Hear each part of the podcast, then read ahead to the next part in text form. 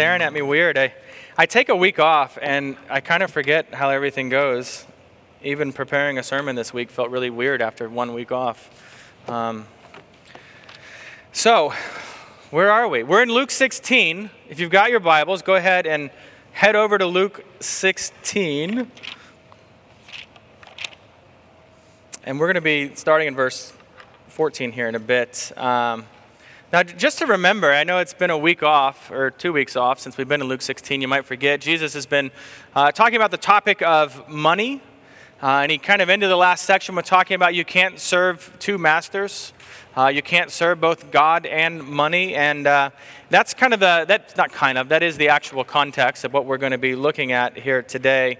Uh, and so we're just going to jump right into it. Luke 16, beginning in verse 14, and we'll go through 18 this morning. The Pharisees, who were lovers of money, heard all these things, and they ridiculed him. And he said to them, You are those who justify yourselves before men, but God knows your hearts. For what is exalted among men is an abomination in the sight of God. The law and the prophets were until John, and since then, the good news of the kingdom of God is preached, and everyone forces his way into it.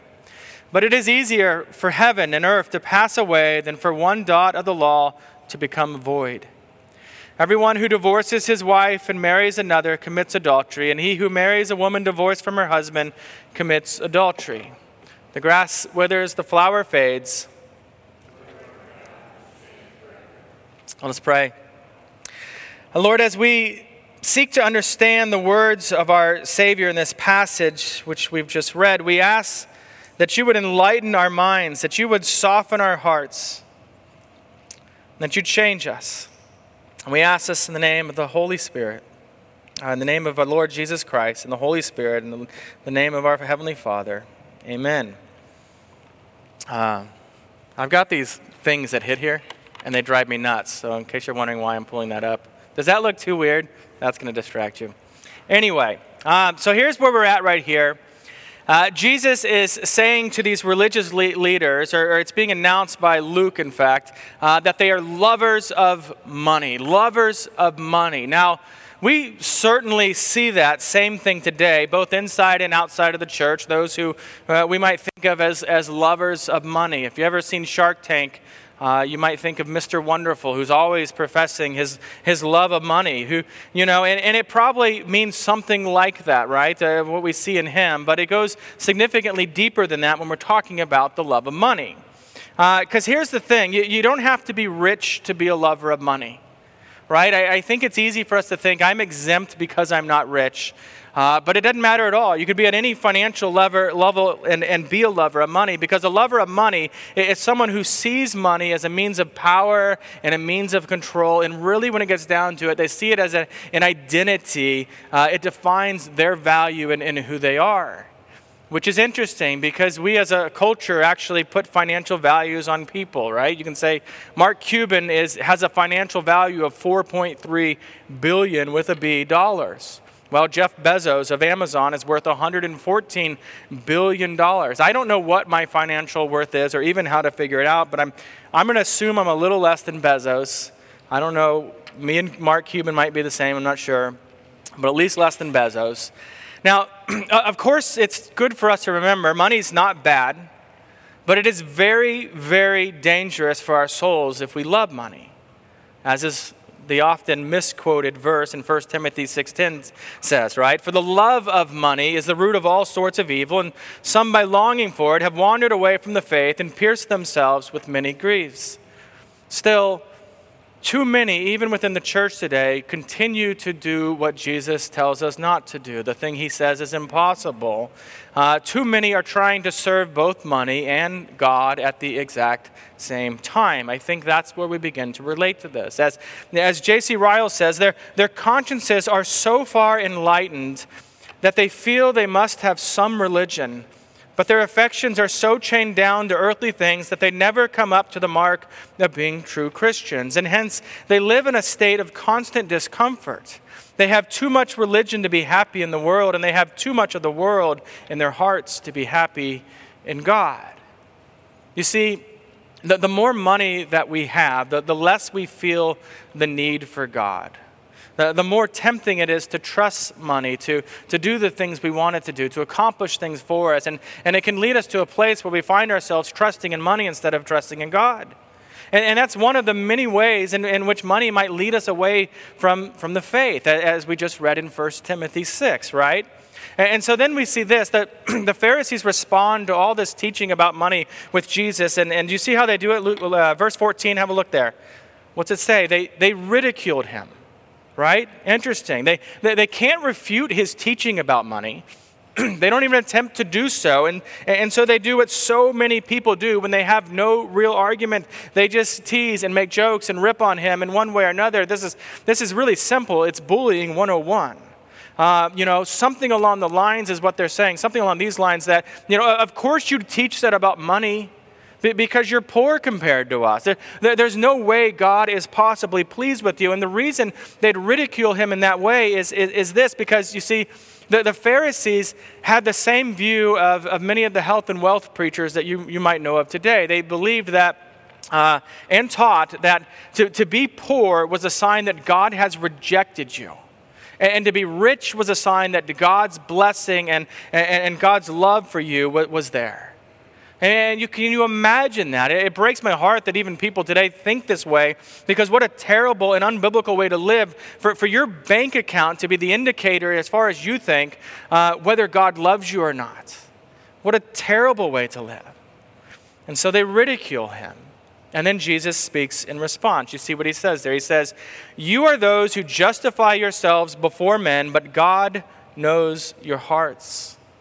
You see, self justification is, is, is when we try to declare, declare ourselves, when we try to declare our actions righteous by some method, right? Some made up method, something other than the way God tells us to do so. And the Pharisees justified themselves by believing that their wealth was a sign that they were holy and accepted by God. They also did so by believing that obedience to their unbiblical or extra biblical set of rules is what made them righteous. And, and, and so, in other words, they had come up with their own standard that was different than God's standard of what holiness is. And then they confidently but foolishly believed themselves to be holy and righteous in the sight of God. Now, it's true that people everywhere have guilt. In fact, all people know they've missed the mark at times, even, even if they only acknowledge that they've missed some mark that they've set up by their own understanding. Even if they reject everything that they might understand as Christian and biblical, they, they still have this understanding of guilt of somehow not living up to it. And, and so we see that over and over again, we see people in all areas of life making attempts at self justification right? And, and they're usually very obvious things, right? We can think of the ones like uh, to give money to some charity, to volunteer somewhere, to, to, to really help someone in need. And, and really, right, here's the most common one today probably is they try to convince themselves there is some standard other than God's standard, other than God's word. And they lower the bar, and then they can believe, they do believe, that they have actually met this standard of righteousness.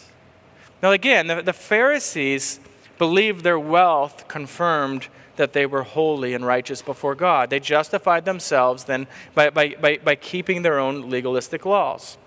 Now, let's look in the mirror on this too. It's so easy for us to just look at the Pharisees and be confident, I'm not a Pharisee, so I must be good, right? Uh, we do this too. We do. We compare our lives to people who are outwardly uh, more sinful and we feel pretty good about ourselves, right? Like that guy killed his spouse. Not a chance. I don't think I'm doing that. I'm feeling pretty good about myself. Or, or maybe we read our Bible every day and, and we start to find, you know what, maybe it's not for the joy of meeting with God, but, but just to justify ourselves. You must accept me. I, I spend morning every morning in, in, in the scriptures. Or, or, maybe it's the way we want to just explain our sins away, right? I, I got angry at them because I was tired. That's why I was tired. Or, or they sinned first. Uh, we know we should obey God's commands to not have idols, but it, it's really, you know, just too hard to fight that. So it's okay. God doesn't care about that, really. We, we, we see sin in our lives, and instead of waging war on it, we say something like, hey, I'm working on that, which means, eh. Have you ever told your child, or really anyone, something along these lines. I, I, I shouldn't have yelled at you, but. And that's that moment. Whatever comes out of your mouth after that word but right there, whatever it is that you say, that's going to be your self justification. I shouldn't have yelled at you, but you made me do it, yada, yada, yada, something along those lines. That, that's your self justification. Or, or kids, right? you ever get in trouble with your parents for doing something mean to your brother or your sister, and, and, your response is to tell your parents what they did first? As if your parents would be like, oh, wow, if I'd known that, you're good. Go carry along, play. Uh, right? Like, as if that's going to justify whatever you did. You see, the bigger question, though, we, we have here is eh, for all of us is, is, is why do we seek to justify ourselves? Why do we do it? And, and the simple answer is we are prideful people. We're prideful. We, we want to convince people, even convince ourselves, that we're more holy than we are, that everything's fine, we have nothing to worry about. We, we, we don't want to admit that we're really sinners, right? Maybe in some theological, high level understanding of it. We don't want to admit that we're like truly in our daily life sinners, needy sinners. You see, self justification is foolish because there is nothing within ourselves that can justify us, nothing. The Pharisees' love of money was connected to their proneness to justify themselves instead of trusting God to justify them through the gospel. That's really at the heart of the issue here. And Jesus just blows this up for them, blows up any hope they might have had at self justification when he here says, But God knows your hearts. That is either a wonderful statement or a terrifying statement.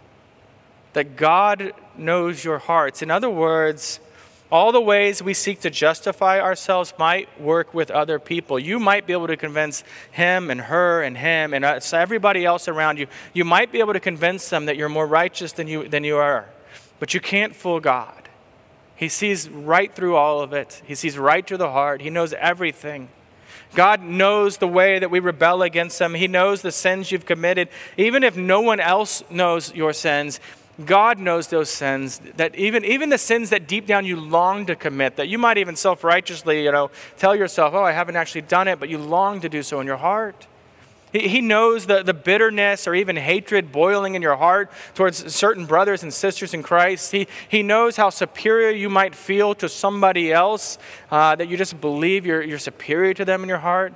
He, he knows how hard you work to present yourself in a certain way to other people, both face to face and on social media and all other areas of our life.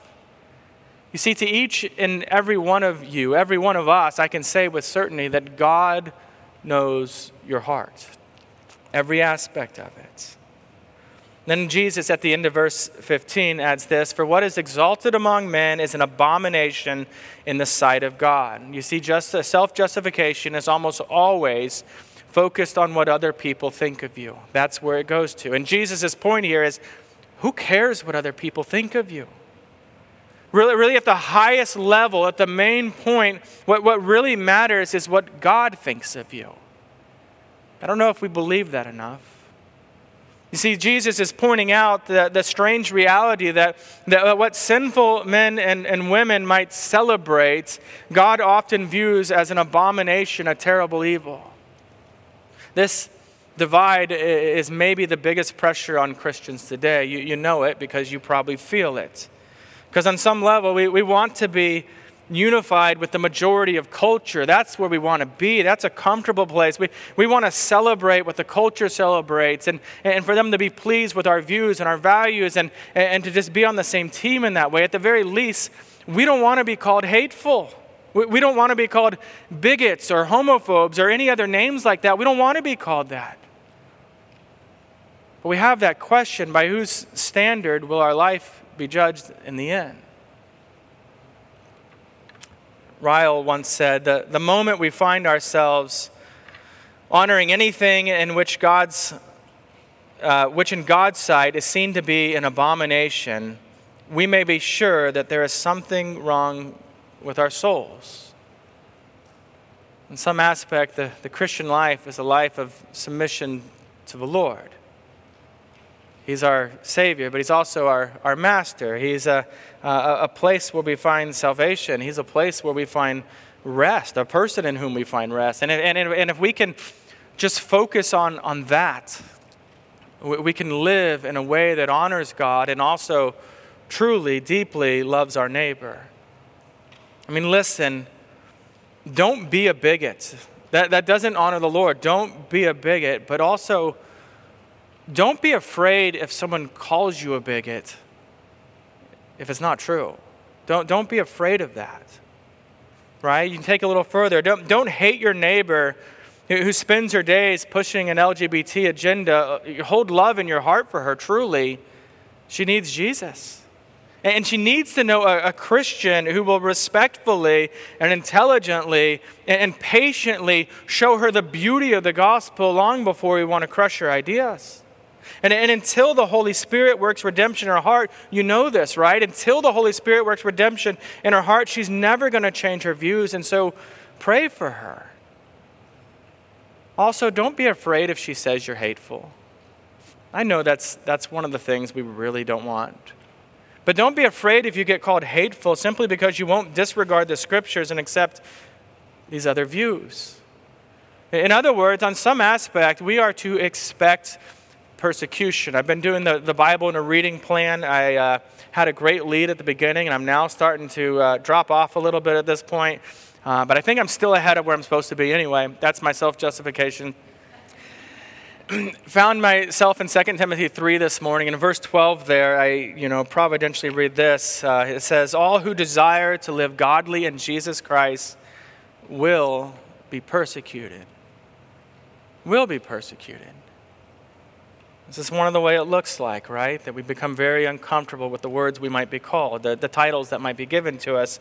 You know, so if people call you names, that, that's okay that's okay because Christian, you are accountable to the Lord. And so mold your, your views, mold, mold your values to God's word, not to whatever is currently trending on Twitter. And, and did you notice here that that the specific thing that Jesus is, is calling an abomination, it's, it's not what we might think in, in this text, right? It's a wider thing. You, you, you probably thought of something like the LGBTQ uh, that I use as a current example, or, or maybe you thought of abortion or terrorism or racism or something like that. Does it surprise you that the specific example of an abomination that Jesus gives here is, is simply the love of money? It's something that's so easy to fall into. It's not one of those things that you're like, yeah, I'm probably not going to do that. It's one of those things you very easily to. And so, you know, if the love of money or even the world's approval is a temptation to you, you, you might hear these kind of things from Jesus and feel a little hopeless. Remember, though, the gospel is hope for the hopeless. And we see that hope in verse 16. It reads, The law and the prophets were until John, and since then the good news of the kingdom of God is preached and everyone forces his way into it, the law and the prophets. This is both a reference to the Old Testament, right? All, all, the writings of the Old Testament, but also that time period that moves from, from the sin of Adam, that moves from then until the coming of Christ uh, into the world as our Savior. Now, even in the Old Testament, people were saved by faith. Faith in the promise of a Savior that was to come. Uh, or, or, to quote rapper Shai Linne, who I don't often quote rappers, but here it is uh, The cross of Jesus Christ is at the nucleus of history. Before the cross, they were saved on credit. After the cross, we've been saved on debit. And so salvation, we, we know, is, is even be, be before the cross, right? Looking forward to the promise. Uh, the kingdom of God in verse 16 is synonymous with the gospel. And the good news that Jesus is speaking of here, the good news of the gospel is that by faith uh, in Jesus, his death, his resurrection, our sins are forgiven in full and our souls are secure for all of eternity. Now, people often misuse God's law in the Old, uh, you know, misuse the Old Testament in two different ways. One way it's misused is by living as though you must keep the law. That's the means of salvation. It's here, you keep it, you get salvation. Uh, that is one misuse of it. It was never the way the law was used. Uh, the other is to reject God's law outright, declaring it of absolutely no use anymore.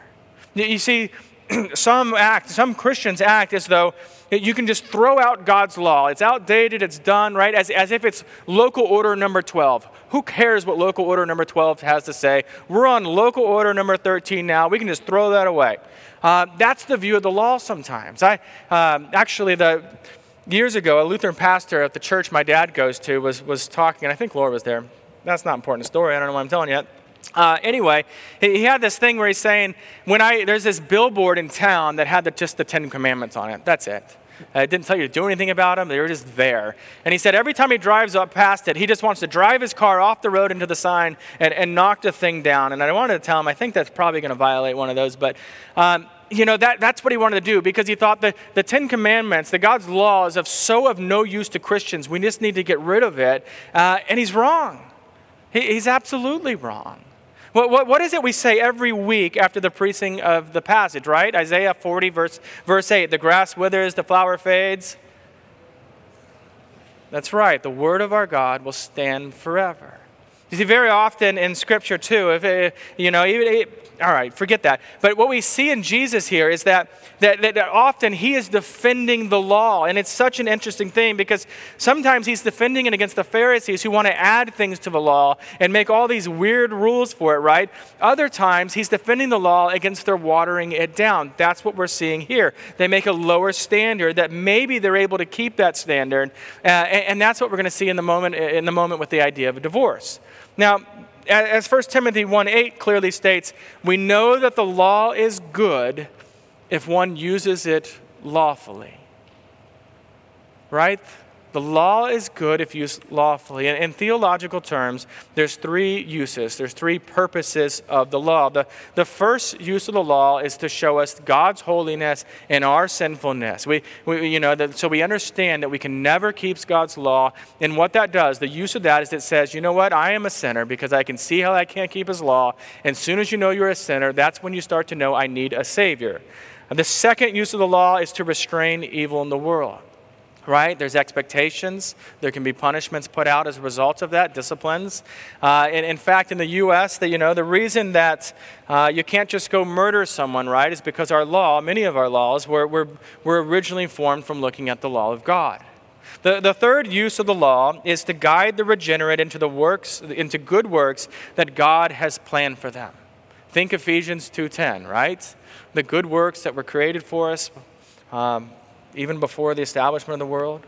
See, this, this means that one of the law's purposes is to make us aware uh, of the way of life that pleases our Heavenly Father. Not that earns salvation, not that earns His love, but that pleases Him. It, it shows us how to live. Again, not perfectly, but, but still as to live as those who have been set free from sin. See, if we use the law this third way, then the law is a friend to our soul. It, it, would, it would do us well then to remember God's law along with all other scripture, right? As, as 2 Timothy 3.16 teaches, is breathed out by God and profitable for teaching, for reproof, for correction, and for training in righteousness. That's not just talking about the New Testament. And, and, so then the second phrase in this passage is really one of the stranger phrases uh, uh, in all of Scripture. I feel like I'm saying that every single week in Luke lately. Uh, but here's what he says The good news of the kingdom is preached, and everyone forces his way into it. That sounds aggressive, right? Very aggressive. Like, like if you want to get in the kingdom of God, you've got to kick down the door and bust your way in as if that's what's going on. Now, here's what's happening though. When, when Jesus says this, he's talking about conversion, he, he's talking about faith and repentance. Jesus is saying this is a forceful thing a spiritually violent thing as you break away from the world, from the flesh, from the devil, from your sinful nature. And, and when God saves us, the process of doing that is forceful, violent. And it raises that question Have you broken away from the world and pursued the kingdom wholeheartedly? But really, a, a better question is, is Is that an ongoing part of your life? Are you pursuing the, are, you, are you breaking from the world and pursuing the kingdom daily, right? Because it's not a one time event. It's not like casting a vote or getting a tattoo. It's an ongoing way of life, right? Daily breaking from the world and following Jesus with your whole heart. It's a little like marriage, right? Uh, 18 years ago, actually, tomorrow will mark 18 years ago, Laura and I stood in a church in Spring, Texas, and, and while it rained outside, we, we made these vows. We made this commitment before God, before the, uh, those who were present. Uh, as part of the wedding. uh, that we were breaking from all other men and women uh, and committing to each other, right? That's a commitment. But every day we are still doing that, right? There's still that commitment to, to break from all others and commitment to God and to each other. This is the ongoing way of marriage. Today, as those who are redeemed by the blood of Christ, we continue to break from the world and to love God with our whole heart. It's an ongoing process. Then in verse 17 here, it's, it's just this memorable way that, that God, uh, for God to say, listen, the moral law still stands. It's not going away, it's going to remain. And, and think about it God has always been perfect. I think this is one of the helpful things to think about.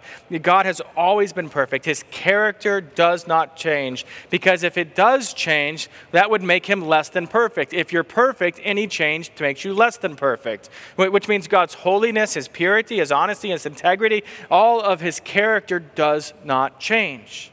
It's, you know, what, what God desires of his creation is the same now as it has always been and always will be. And you can look at the smaller details of that, but from a wide angle, what God desires is for us to live for His glory. For us to further show that the law is, is, is still the law, then Jesus, or for, to, to further show that the law is still the law, Jesus takes this example of divorce. That's what's going on there in verse 18, our last verse, which just says this Everyone who divorces his wife and marries another commits adultery, and he who marries a woman divorced from her husband commits adultery. The, the reason Jesus mentions divorce here, it kind of sounds random and out of place, is that the, the Pharisees have tried to water down God's law in, in, the area of divorce, and that's what he's addressing here. You, you see, in God's law, divorce is forbidden, but there is a clause allowing for it, right, if adultery has been committed.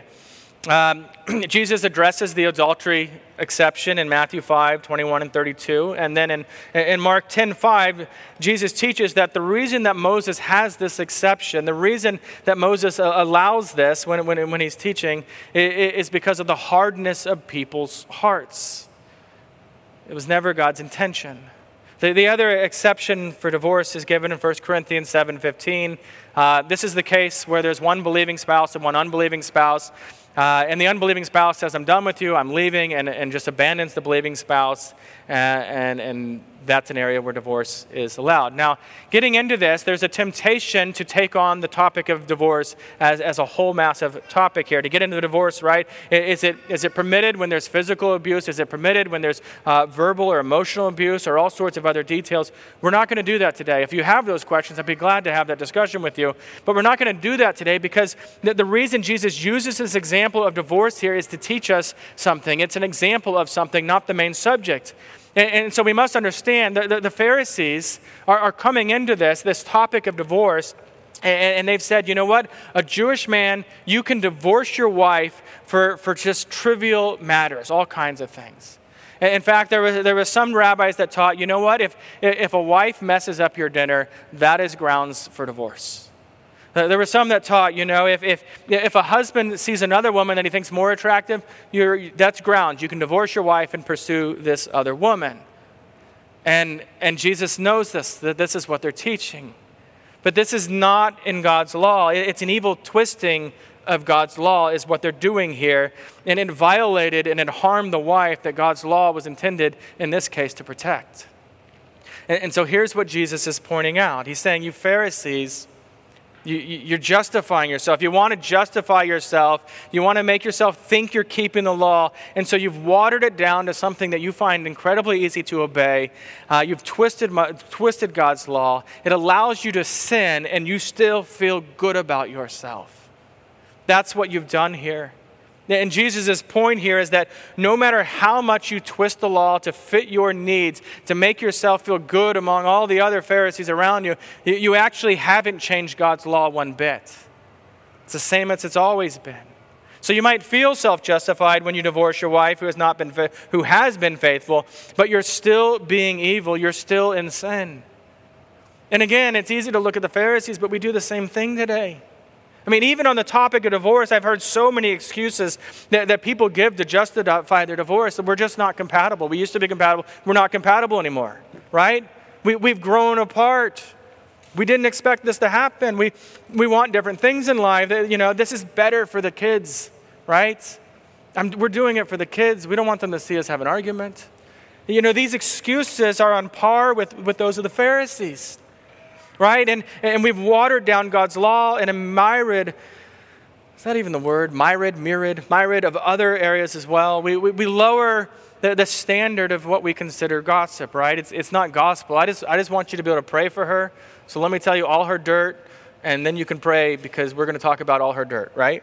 Uh, we, we lower the, all sorts of this. We, we, we have made excuses for why it's okay that we get angry at our spouse, our children, our siblings, our parents, our roommates, right? We even have a word for it.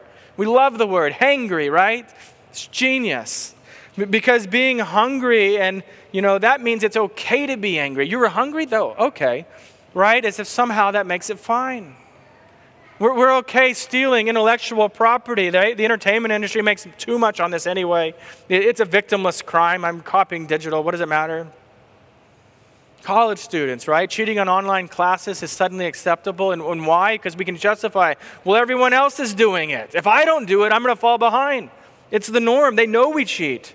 We, we don't do a good job uh, we, we don't accept even God's good plan for sex inside of marriage because, hey, we're probably going to get married someday anyway, right? We, we want to lower all these standards. So, so while it's of great importance, and hear me out here, because we've just done a lot of this, but while it's of great importance that we understand that the law is still God's standard of our behavior, even as Christians, I want you to understand even more so, even more important, that we know the grace that God has for us in the gospel. Because the gospel is for sinners, it's for you. That, that's why we don't have to cover everything up, right? We, we seek obedience, we seek to do what God's law calls us to, but but it's for sinners. The gospel is for sinners. The gospel tells us there is a way for sinners to be redeemed, to be truly justified. That, that's what we want. It's real justification, not self justification. And the coming of the kingdom does not invalidate the law, but rather it transforms the hearts of the citizens of the kingdom so that we will desire to obey the will of God, our glorious King. We'll mourn when we fail. We'll come to our gracious Father, confessing our sins, repenting of our sins, knowing there is forgiveness there. Not, not covering them up, though. And if your faith is in Jesus, remember you're true Israel. And I tell you that because I want to, you to keep that in mind as we close with these words uh, of our God spoken through his prophet in Jeremiah 31 33, where he says this For this is the covenant that I will make with the house of Israel after those days, declares the Lord, I will put my law within them, and I will write it on their hearts, and I will be their God, and they shall be my people. It's the world we live in. As we rest in the Lord Jesus, let us pray. Father, we are, we are thankful for the law, for a standard that reveals to us that we are indeed sinners in need of a Savior. We thank you also for the way the law reveals your eternal character, the way it instructs us in the way of life. Father, please help us to, to rest in the gospel and to walk in faith. To rest in the gospel and to walk in faith. We pray this in Jesus' name. Amen.